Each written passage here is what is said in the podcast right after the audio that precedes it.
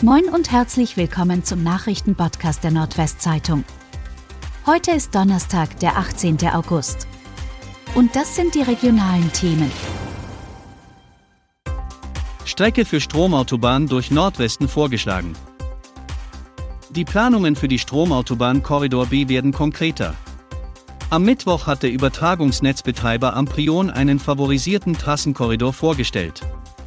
Eine der zwei geplanten Trassen soll über einen rund 270 Kilometer langen Abschnitt von Wilhelmshaven über die Kreise Friesland und Ammerland sowie das Oldenburger Münsterland nach Hamm in Nordrhein-Westfalen führen. Eine zweite rund 440 Kilometer lange Trasse soll von Heide in Schleswig-Holstein an Cuxhaven vorbei über die Wesermarsch und den Landkreis Oldenburg Richtung Süden verlaufen. Sie endet in Polsum bei Mahl in Nordrhein-Westfalen. Die Inbetriebnahme beider Trassen ist für 2030 geplant. Immobilien in Ostfriesland teils 60% teurer als im Vorjahr.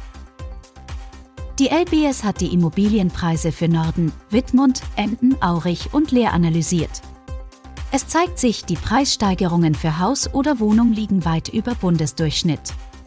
In Ostfriesland gab es demnach Steigerungen um 20, 30 oder auch mehr als 60 Prozent.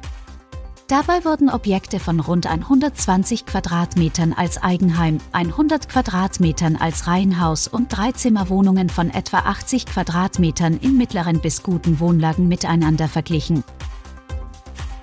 Vermisster Mann wird tot in Weser gefunden. Ein Passant hat am Dienstagnachmittag in der Bremer Neustadt die Leiche eines Mannes in der Weser gefunden.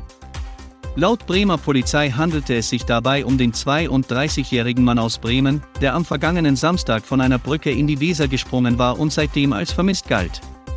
Die Kriminalpolizei hat die Ermittlungen zur genauen Todesursache aufgenommen. Hündin und Drohne finden vermisste Seniorin in Gandakesee. Mehr als 100 Kräfte von Polizei und Feuerwehr haben mit Unterstützung von Hunden und Drohnen in der Nacht zum Mittwoch nach einer vermissten Frau gesucht. Wie die Polizei mitteilt, war die stark demente Bewohnerin des Wohnparks am Fuchsberg an der Adelheider Straße in Gandakesee gegen 20 Uhr und 15 Minuten als vermisst gemeldet worden. Mithilfe eines Personenspürhunds und einer Drohne konnte die Seniorin schließlich morgens um halb fünf gefunden werden. Zwischen einer Woche mit Fassanstich und Freibier eröffnet.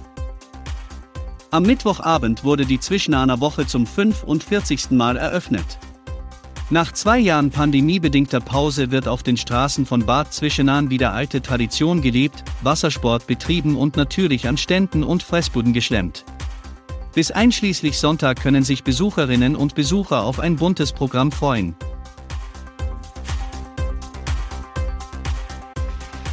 Und das waren die regionalen Themen des Tages. Bis morgen!